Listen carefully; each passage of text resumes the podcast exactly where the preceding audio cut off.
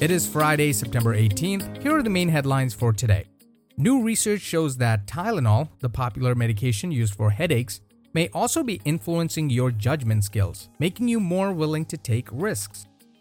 In fitness research, a systematic review of dozens of different studies show that performing any form of cardio exercise before engaging in a learning activity improves the learning ability and storage in memory. And finally, what are the long term effects of a global pandemic?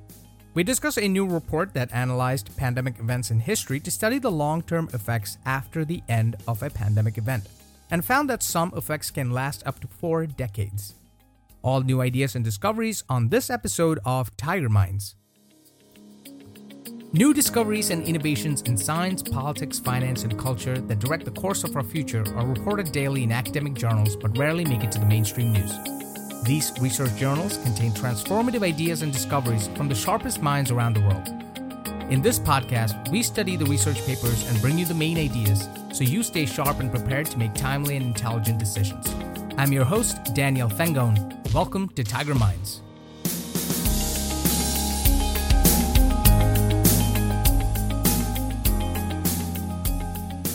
Good day, everyone. It is Friday. Hope you had a good week. Or Maybe you did not. Did you wake up with a bad headache this morning? All of this political news and news about COVID 19. When is the vaccine coming? Managing school and work from home. All of this is bound to give us a headache. But did you take a Tylenol for that headache? Now, a new research has suggested that Tylenol, while it might be great at dealing with that headache you have, it may also be affecting your judgment skills.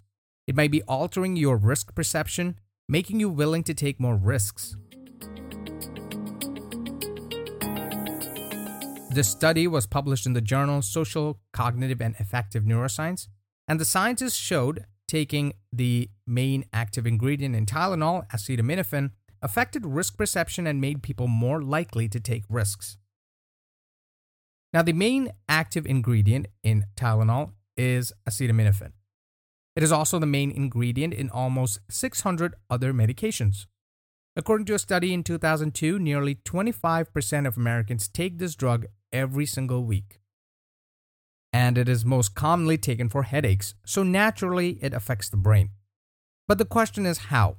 How does this commonly used medication affect the brain? And does it necessarily affect our psychology? And in this experiment, about 150 people were randomly assigned to either take the standard extra strength Tylenol or a placebo. And after this treatment, after a certain amount of time, the participants were then asked to complete a set of questionnaires that measured how risky or beneficial they thought certain activities were.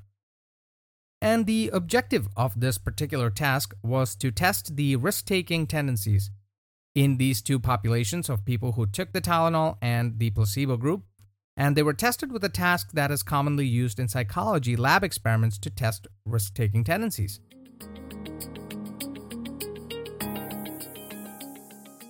And what did they find? In the first experiment, they found that it wasn't that the group that took the extra strength Tylenol judged certain circumstances as less risky or beneficial than the placebo group, but that group that took the Tylenol they took more risks than those who didn't take the Tylenol or the acetaminophen. For example, people who took the acetaminophen rated activities like bungee jumping, walking home alone at night in an unsafe area, talking about an unpopular topic at work, starting a new career in your mid 30s, taking a skydiving class, all of these were considered less risky when the people were under the influence of acetaminophen or Tylenol when they had Tylenol in their system, they rated these activities as less risky than those who did not. Interesting. And the researchers point out that acetaminophen seems to make people feel less negative emotion than when they consider risky activities. They just don't feel as scared. So these kind of events or activities like bungee jumping and walking home alone in an unsafe area might seem like risky activities, when these same people were not under the influence of acetaminophen. So this must be scary enough, but this was certainly a small effect.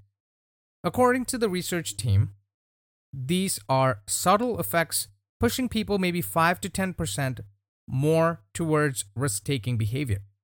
On an individual basis, acetaminophen won't turn you from risk averse to thrill seekers, but acetaminophen is in the hundreds of medications taken by millions of people every day. Now, there are more studies that are being done, but even a slight increase in risk taking behavior can have substantial consequences. According to the researchers in this paper, they point out that these results have strong real life implications. For example, in fact, acetaminophen is the recommended treatment by the CDC for initial COVID 19 symptoms. Especially in the context of COVID 19, it might influence how well people adhere to public health advice. As someone takes Tylenol, it is very much possible, given the information what we have now, that while the drug is in their system, getting together with a few friends or forgetting a mask at home that otherwise would seem like a risky activity won't seem all that risky to them now.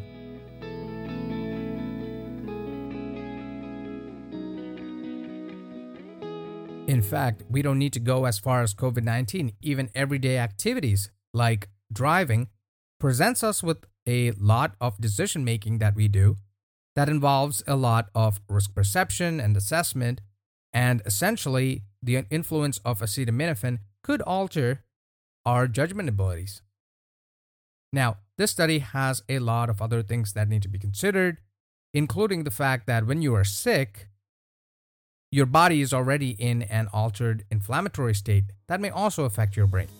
So, that is something that needs to be resolved in the study. There will certainly be more research on the effects of acetaminophen and other over the counter drugs on the choices and risks we take.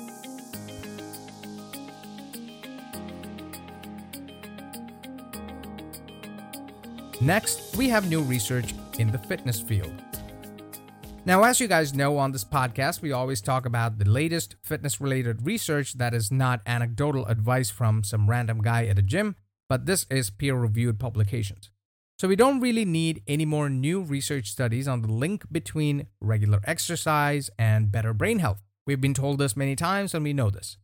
And it's well known, and a ton of studies, in fact, published in journals, have demonstrated this. But we are also busy people leading very busy lives. So, what about a single workout? Does a single workout, maybe a cardio or an exercise session, does that affect our brain in any way from an hour to hour basis, how we live our lives? Does a single cardio exercise affect our brain? Now, I will be the first to admit that given a choice between going for a run and finishing up some work, I always think, let me use my time to finish the work first instead of spending the time going for a quick run. Now, in a new study published in the Translational Sports Medicine Journal, a systematic review of the effects of a single exercise workout on memory and learning functions was studied.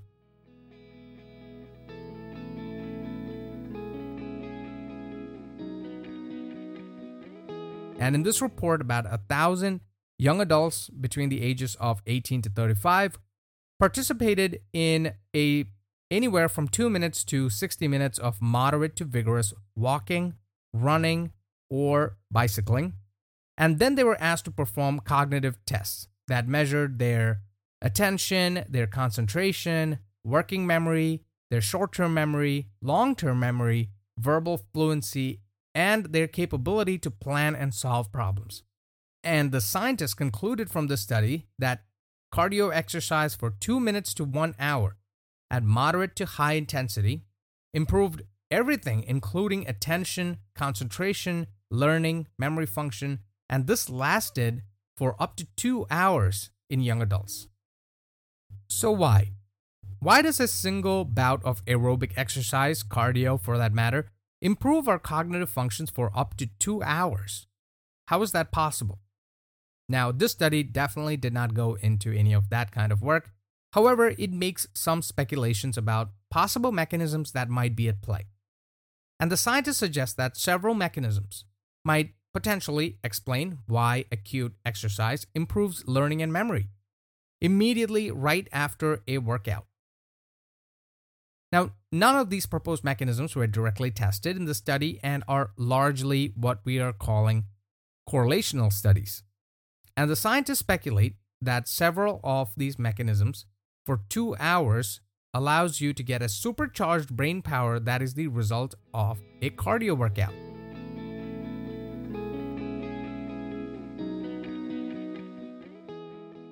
So, exercising has been shown to increase long term potentiation, increase in the uh, neurotransmitter dopamine, and in other studies, exercising has been shown to increase CAM proteins as well as brain derived neurotrophic factors, BDNF. And there's a bunch of genetic and molecular changes that happen that correlate with the participant or even in animal models doing exercise.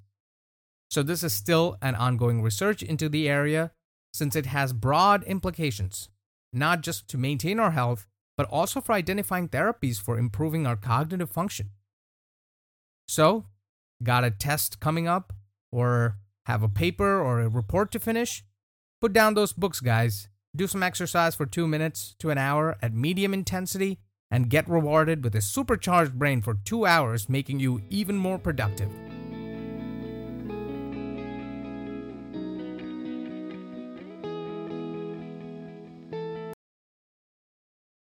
Finally, it is not news that we are in the midst of a historic event in our lifetime a global pandemic. COVID 19 has gripped the entire world and fundamentally changed the way we do things. Even the simple things like shopping for groceries, how we meet people without handshakes or hugs, still awkward, I would say, uh, when somebody leans forward to give you a handshake and you're just thinking twice, right?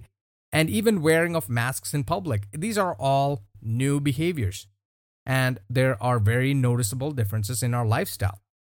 Even this is not just exclusive to our neighbors or our neighborhood, this is around the world.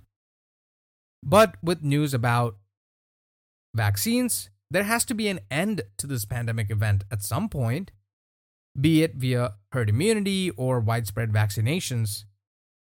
But what happens then? what happens after this pandemic is over? In other words, what are the medium to long term effects of global pandemic?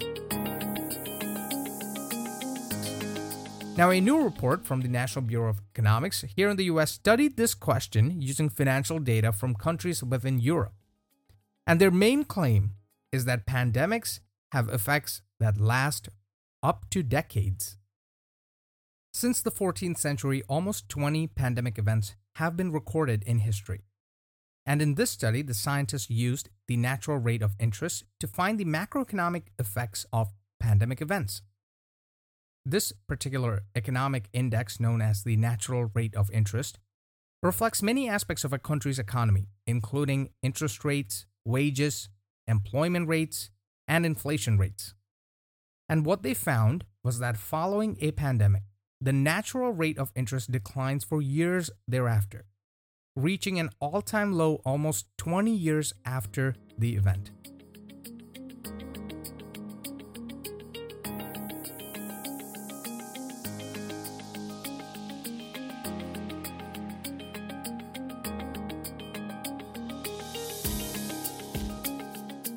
But what is even more staggering was that it took almost four decades for it to reach back to the level at which it was supposed to be had a pandemic event not happened.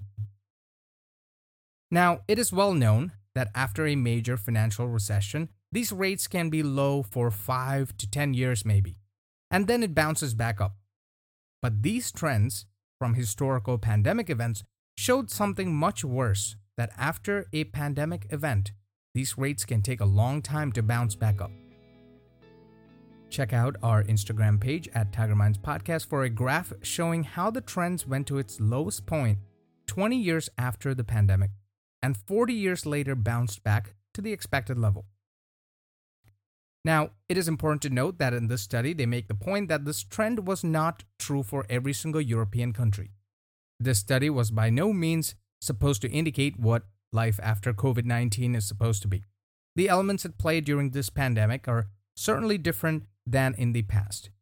For example, the death toll of COVID 19 relative to the total population might be smaller than even in the worst pandemics of the past. But we cannot know for sure at this point. Secondly, in the early reports, COVID 19 primarily affected the elderly, who are no longer in the workforce, although the recent pickup in infections is now affecting younger individuals as well.